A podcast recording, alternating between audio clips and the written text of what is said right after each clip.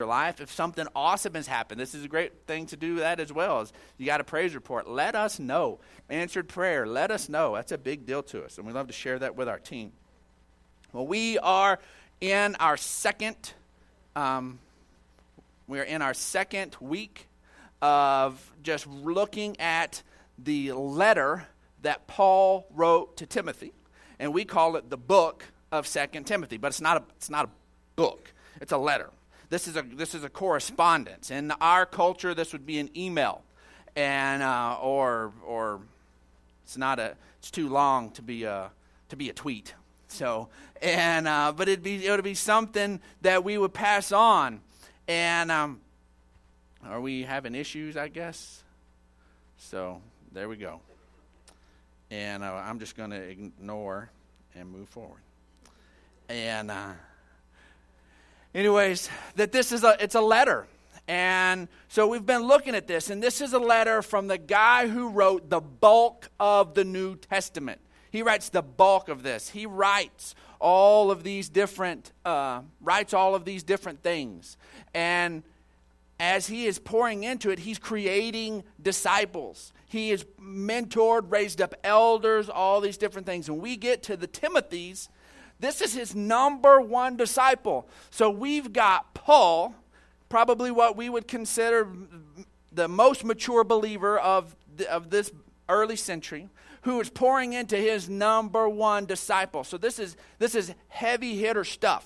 This is stuff from one, from this papa in the Lord's heart to his number one son, and he wants to see the work moved forward. Last week we talked about what it means with generations. And we looked at this concept that even though Paul had poured into Timothy directly and had mentored him, he recognized the faith of his grandmother and his mother and these generations. I love that we did this baby dedication. It had the grandparents and the mama and the son, and it's about generations. It's about it moving forward and clocking forward. Whereas we step into chapter two, well, just like when you write an email or a letter, you don't go, okay, part one, and I'm going to do this, and now this is part two. There were no chapter ones and chapter twos. It's a free flow of ideas, so we've got to carry over some things.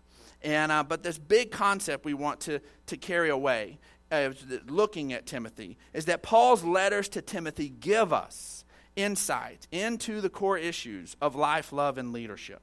And at the end of chapter one, Paul was talking about those who had quit.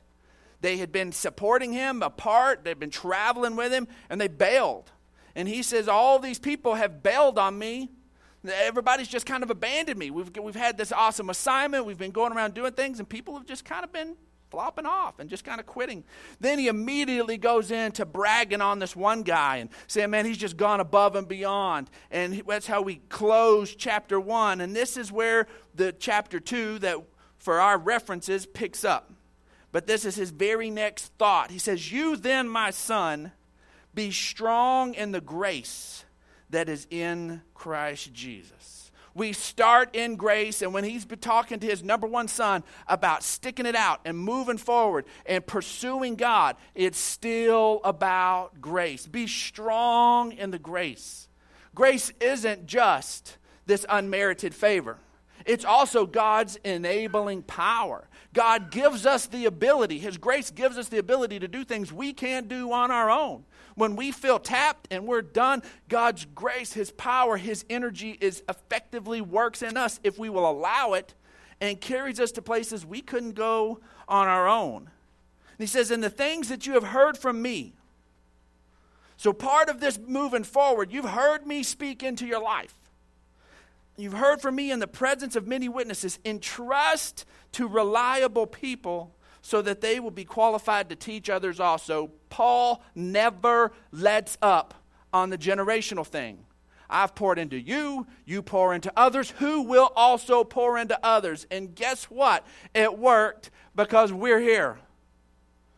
He poured into faithful people, who poured into faithful people, who poured into faithful people, and not everybody ran the distance with it, but as he recruited ten, if only two of them carried it out, then guess what? Those two did the same thing, and it made it thousands of years and thousands of miles to us in West Texas on the other side of the planet from where all this went down, and you and I are recognizing the goodness and the love and the grace of God that is, was given us in Christ Jesus because of the work of the Holy Spirit through people, through the generations. It carried on, and this is part of it.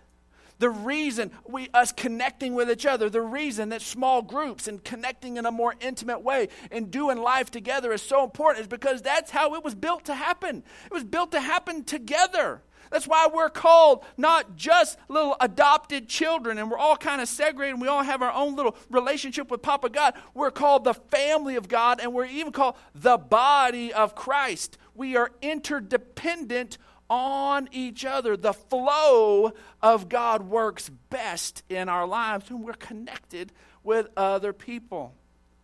And I tell you what, we love getting some rain, but in West Texas, rarely do we just get rain. Thankfully, we didn't have a whole lot of ugliness on this deal for, on our end. We've been in prayer for all of those who've had the, dealt with the destruction and pain and, and the flooding. But on our end of it, we've it's things have gone pretty good. Our, our grounds have been replenished, and there haven't been too many crazy tornadoes and whatnot. But I grew up in Odessa, and it's just nice and flat out there, flatter than it is here, believe it or not. And um, so you get over in that part of the world, and a storm comes up. Well, it's just got this playground. It's flat. Nothing's in its way. This storm can just do whatever it wants. Man, storms come in, and you can see lightning for forever away, and it can really be a pretty experience. But then when these tornadoes and all this stuff come up, it's not cool. And my dad has worked in the oil field as long as I've been alive. And part of that job is when lightning and storms and stuff shut things down. Well, guess what? That oil's got to keep coming out of the ground. It's supposed to come out twenty-four seven. So something shuts down, an alarm goes off, a phone rings. My dad jumps in the truck at two o'clock in the morning and goes out in the storm to make the oil come out of the ground again. And it's just, that's part of his job, was on call. And this one particular night that there were some pretty significant storms, and it was a, it was a pitch black night, but the lightning would come, and my dad said it would just light up the whole area like you just daylight. And when you do this, he was out in the middle of nowhere, don't have cell phones and all of those, that stuff like we do today, and he sees five tornadoes that are all the way around him, and he's out in a pickup truck out on flatland. There ain't no place to go hide. There's no ditch to get in. There's nothing. He's just out in the middle of it, and he just begins to pray. And my mom gets awoken by the Holy Spirit to go out and to pray. And my mom goes out, and instead of praying and just hiding in the house, she decides she's going to go yell directly at the storm. So she goes outside and goes out at the storm, and she's praying, and she's yelling at the storm, and she's just going at it. Well, this our neighbor, who is also a believer, sees this lady yelling at the storm when she's supposed to be inside where there's no lightning or rain. Our neighbor lady comes out and asks my mom what's going on, and she is praying, and she is standing in faith, and she's praying over my dad, and she doesn't really know what's going on. She hasn't gotten word. She just knows she needs to pray. And this lady comes out and joins her. She could have invited her into the house and, and said, well, let's go pray inside. And so both of these ladies look like crazy women standing out outside, wind blowing, everything going, and just praying over my dad. Well, my dad finally gets home early the next morning after being out all night. And where he was, he, there were all of the telephone poles all get snapped. All gone. When uh, pump jacks, pump jack got blown over. Those things are heavy on big concrete. The thing gets knocked over by these tornadoes. And my dad's little blue Ford pickup truck stays right in the middle, completely unharmed, completely taken care of. Man, I tell you what, prayer works, but prayer of agreement carries things to another level. We're called to be involved in each other's lives. That we have to be. We're not called to try to do this alone. If you're trying to walk this thing out with God by yourself, you will exhaust yourself. But when you connect with someone else, then you all of a sudden you can get strength from them. This is about doing this thing together, being in each other's storm, being in each other's fight, standing together. And in fact, that's the very next thought that Paul brings. But before we get to that, the, we want to do the takeaway is that staying focused on what truly matters gets us through the difficult times. Verse three, his very next thought says, join with me in suffering. Oh, isn't that fun? Join with me in suffering. Celebration Church, join with us in suffering. That'll pack the place out, won't it? It'll be our billboard at the new building. Come suffer with us. Not really. Not really. But let's read the whole concept. Join with me in suffering like a good soldier of Christ Jesus. Ah, there's a point. There's some difficulty. There's a point. I've got an assignment. We're going somewhere with this deal. It says, no one serving as a soldier gets entangled in civilian affairs. We're not going to get all wrapped up in all of the, the, the stuff that can distract us from our core assignment, but rather tries to please his commanding officer. Similarly, maybe you, maybe the whole military thing gives you the willies. We'll look at another thought. Similar, anyone who competes as an athlete does not receive the victor's crown except by, by competing according to the rules. Okay, maybe you don't like the, the military metaphor. Well, you understand that what it means to be an athlete. They put in all of this effort, muscle soreness, extra practices, all these different things. Why? Because they're looking for something down the road. It's about the assignment. It's about the race that we're going to run. Okay, maybe you don't like that one. I'm not much of an athlete. That don't speak to me. I'm not super coordinated. Well, let's look to the next one. It says the hardworking farmer should be the first to receive the share of crops. This guy gets out and he tills up his land and he preps it. And the work he does that day, does he eat one thing out of the work he did that day? No. Work he does the next day, stick any food in his mouth? No. He's ready and looking towards that day when that little sprout comes up and the stalk comes up and the The thing grows and it's ripe for harvest, and then it feeds him and his family for the next year to come till the next harvest. But he puts in all of this time, and he puts in these efforts and these things that aren't any fun to do in the moment because he sees that there is a payoff that is worth it. Folks, I'm just going to tell you, ministry is not easy. People say, man, you just got the cushiest job. You work one hour a week. Okay, you can come follow me around if you think that's the truth. This is the fun part. I do this part for free. This is part. I, this is the easy part. and uh, but it is. It's work. It's heartbreak. There's different things. You're in the middle of each other's struggles. You're in the middle of each other's pain. And there's some there's some difficult moments. But you know what? The reward. There isn't anything else I could give my time to that would give any more reward than seeing the wins in your lives and in the people you're praying for and reaching out. And I get the testimonies, and I get to be a part of all of those. I get to be here and to be on that and all of that. So guess what? All of a sudden, it makes all of the rest of it uh, fine. Can you imagine how many diapers that we have gone through with seven children? And each one of those little stinky diapers is so worth it, and we don't even think about it, and we didn't keep a tally of it, and we didn't keep cost of how much we've spent on formula or any of that, because it would probably make me want to throw up. But more importantly, it's because we weren't thinking about that. It's about the joy of all, and parenthood is a struggle. But man, there is so much joy. Following full out after God and living in His grace doesn't mean that it's not going to be a struggle, not going to be some difficulties, but it is so worth it. And when we stay focused on what it's really about, it helps us from, it keeps us from getting off course. When Weston, my sixteen-year-old, was in kindergarten, we had started this little thing with him, and we had wanted to encourage them to be to be good stewards and to be savers. And uh, we would allow them, we would go out to eat, and and and if they choose water, then we would give them a dollar instead of buying the soda. They could have the soda, but they wouldn't get a dollar. And like, oh, we're going to be out the money either way. We'd rather let you choose to be good stewards of this. And so then we would taught them about the power of, of interest compounding and investing, and so and, and taught them about what mutual funds and some of those things are, and so on a, on a little level. So Weston is in the fifth grade, and he understood some of those concepts, and so they're out at not fifth grade. He's in kindergarten. He's five years old, and um, I had a five. There was a five. It's five years old. He's with his kindergarten teacher out on the playground. Just put in a new playground, brand new slide. Everybody's enjoying it. And so the uh, his kindergarten teacher says, hey, you know, uh, they kept telling her to go, go slide, go slide.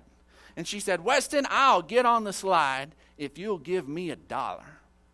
And he looked at her and he said, I can't give you a dollar. My dollar's going to my mutual fund for my grandkids. And she uh, got a hold of us after school, and she's like, that was the funniest thing ever. What, what, what five-year-old thinks like that? I was like, I'm, I thought he wasn't even getting it. So I'm glad to know he understood a little more than I thought he did. And so, but that moment, he was able to make a decision in the moment that maybe was be a little funny. He could have been the hero of the moment and got the teacher to go down the slide for a dollar, and looking at something else down the road and already having a priority, already having a thought, already having something else down the road. Then all of a sudden brought this place of control and this place of understanding. And for the joy that was set before him on that front, he put the other aside. And when we stay focused on all the amazing things that God has for us, we can deal with some of the struggles. It's not struggle for struggle's sake. It's not pain for pain's sake. None of that is. God's not called to that, but there's this place. There's this, we'll even have tension within ourselves as the Spirit calls us to one place, and our, and our body and our soul are trying to dig in and not go into that, and there'll be these places of tension, but it's all worth it. I also want us to, to walk away today understanding that our strength comes from remembering what Jesus has already accomplished. You know, if you're in this and you're thinking that this is all about what you do, you know, that, that heaven and your position with God is all about what you do, it becomes frustrating. When we understand this, what he has already accomplished.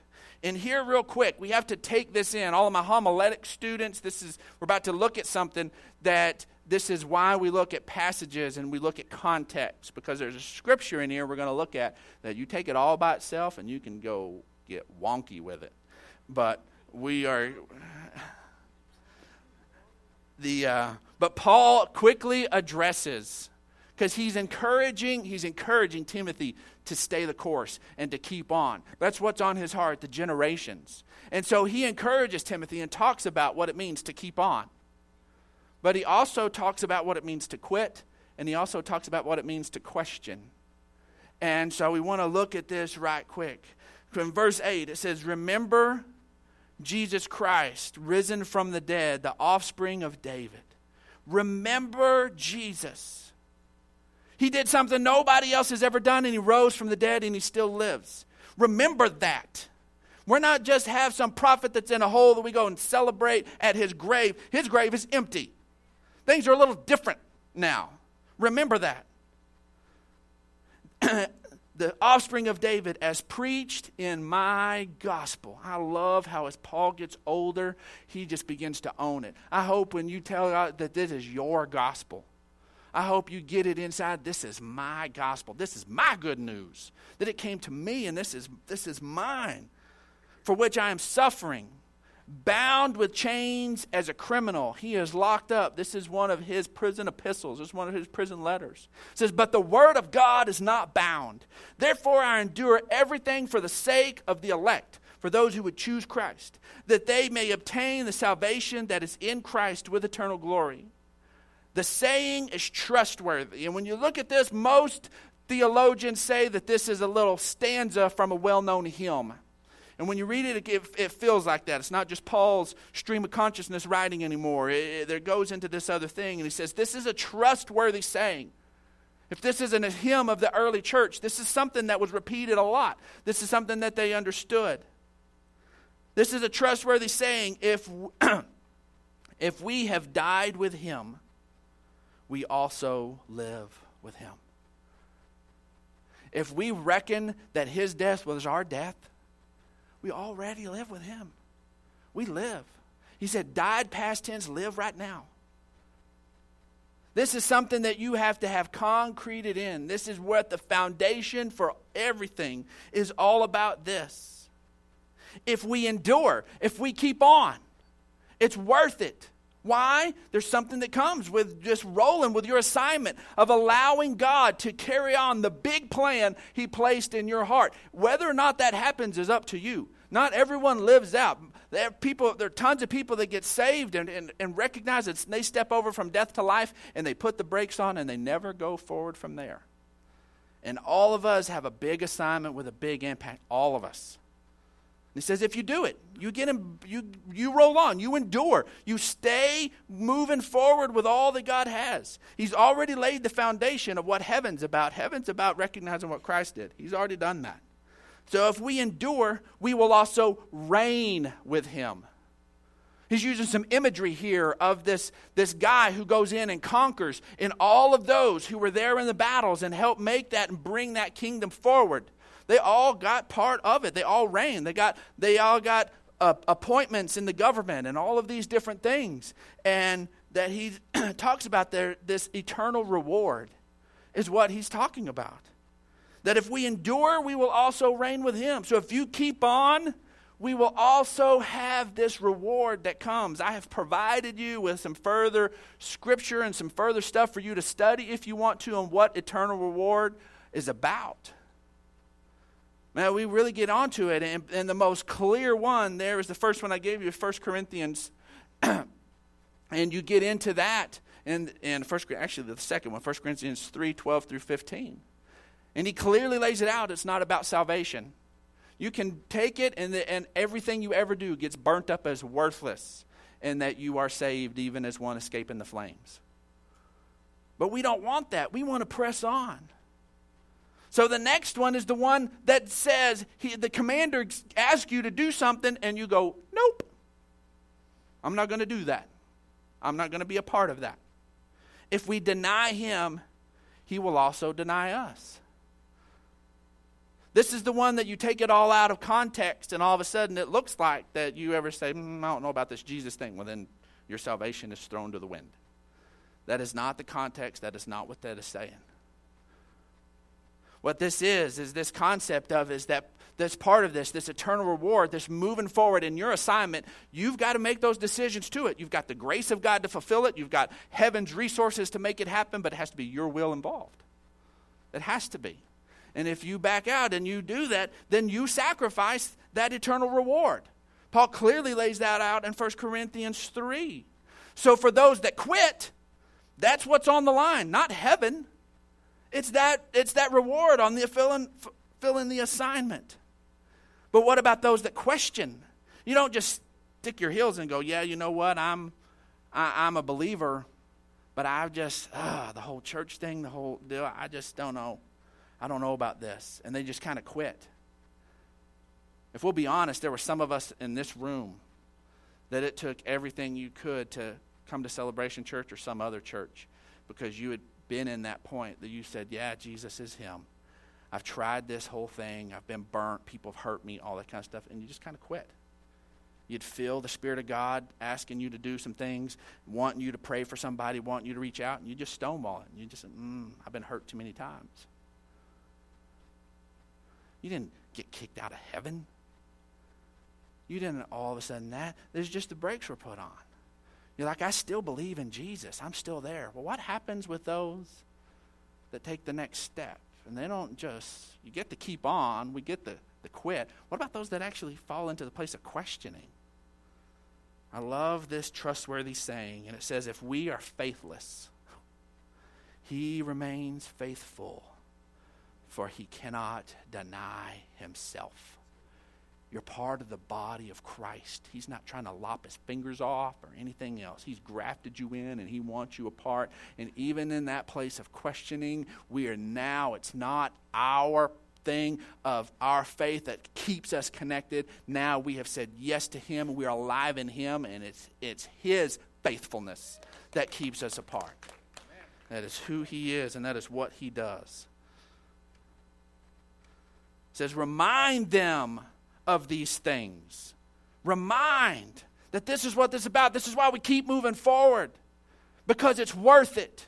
It's not because we're trying to earn something. He's already done it. We're not trying to earn salvation. He's already given it to us. But what we want to do is we want to live our lives with full impact. Full impact for Him. Remind. It says, do your best to present to God as one approved, a worker who needs not be ashamed, rightly handling the word of truth. Well, if Paul needs to tell Timothy that, then guess what? Then the opposite is true. He could not rightly handle the word. He could be a worker that's ashamed of what he's done, as a person in the kingdom of God who's saved and going to heaven. So Paul's encouraging him, let's do this right. Let's do this right. But avoid irreverent babble, or some translations say godless chatter, for I will lead people into more and more, for it will lead people into more and more ungodliness, and their talk will spread like gangrene, and among them are Hymenaeus and Philetus, who have swerved from the truth and saying that the resurrection has already happened, that Jesus has already done it, and now we're just stuck here for some reason, and they've upset the faith of some. Stay focused on the promises and what Christ has promised and what He's done. And then last of all, that choosing to move forward means choosing to pursue, to pursue things that are life-giving and leave behind those things that aren't. That's what this is about. Choosing to pursue that is life-giving. And just Paul on multiple other places says everything's beneficial, everything's permissible, but not everything's beneficial. Not everything's worth doing. Not everything has benefit to it. Not everything's life-giving. And now, as a Christ follower, he's choosing and making decisions. Is this going to bring life, or is it not going to bring life? And he's making decisions based on that. In verse nineteen, nevertheless, God's solid foundation stands firm. I tell you what, I like a solid foundation. I had a run-in with a ceiling when my foot missed the joist, and this leg all the way went all the way through the ceiling.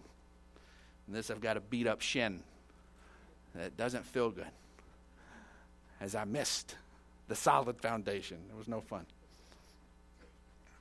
And uh, you want a firm foundation sealed with this inscription: the Lord knows those who are His, and everyone who confesses the name of the Lord must turn away from wickedness. Let's keep rolling. In a large house, there are articles not only of gold and silver, those are the fancy ones, but also of wood and clay. Some are for special purpose, and some are just for common use. Those who cleanse themselves from the latter will be instruments of special purpose. What's the latter he's referencing? About turning away from wickedness. If we'll let God deal with that stuff that's in our lives that is not life-giving, then it sets us apart for special use. That's, that's what he's talking about. For special purposes, made holy, useful to the master, and prepared to do any good work. You know, there's some things that may be permissible, but I guarantee you, when it's all said and done, you don't want me doing them. You don't want me. You don't want a pastor that does that. You want some things to, there's some places.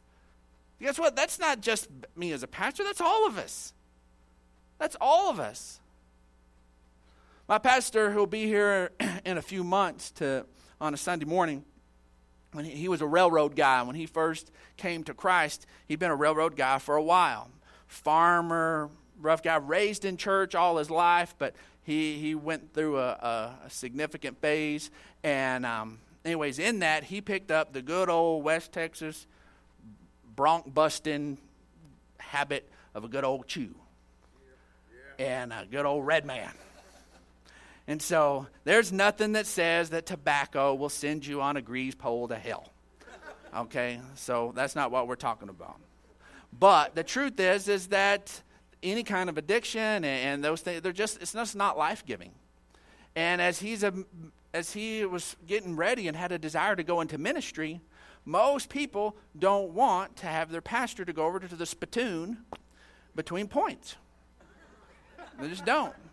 Today, he is the executive director of Christ for the Nations Institute, and I guarantee none of them want an executive director that's got a good little chaw dribble and a little, good little stain.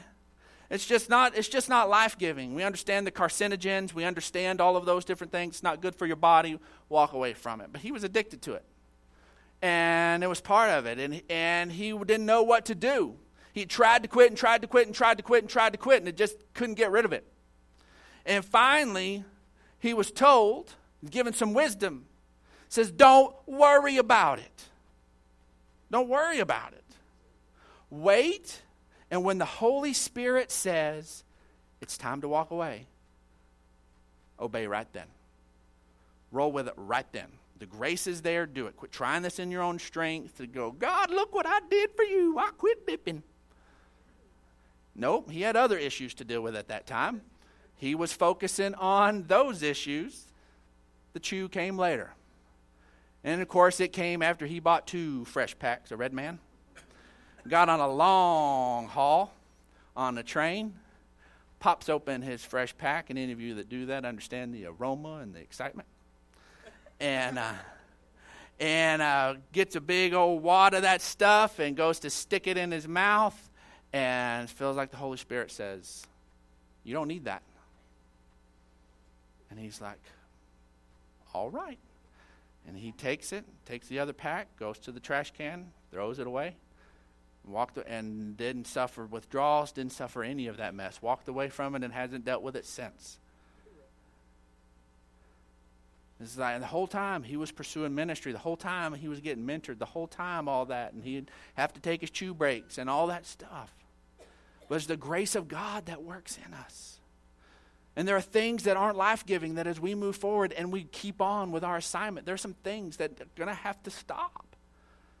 Because they take our time away and they take our energies away and they produce no good. In fact, a lot of them are destructive.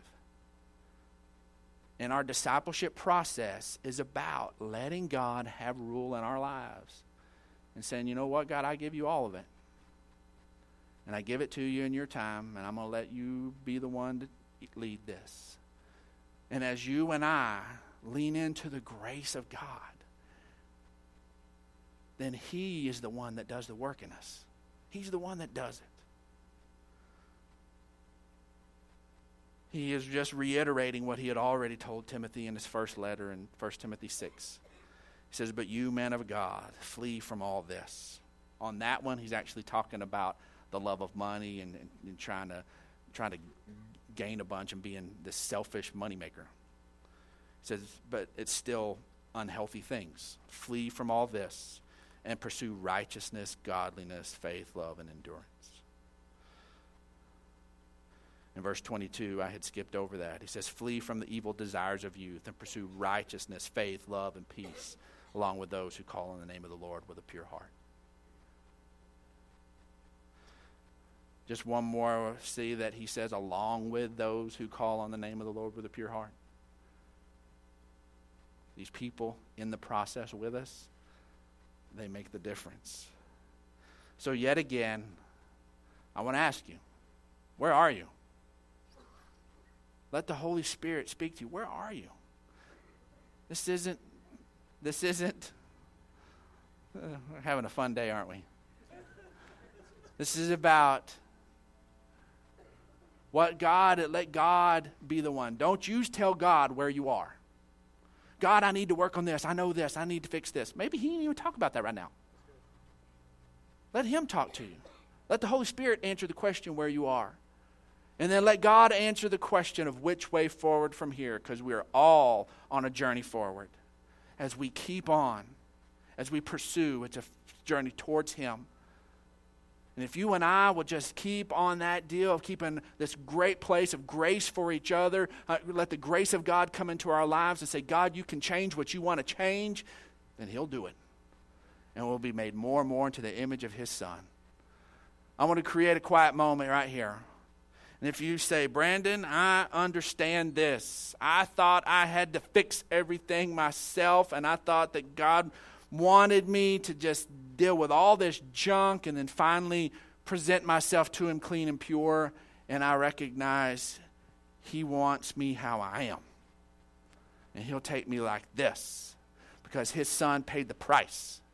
and he's the one that's going to do the work in me. I can't clean myself. He's the one that does the change.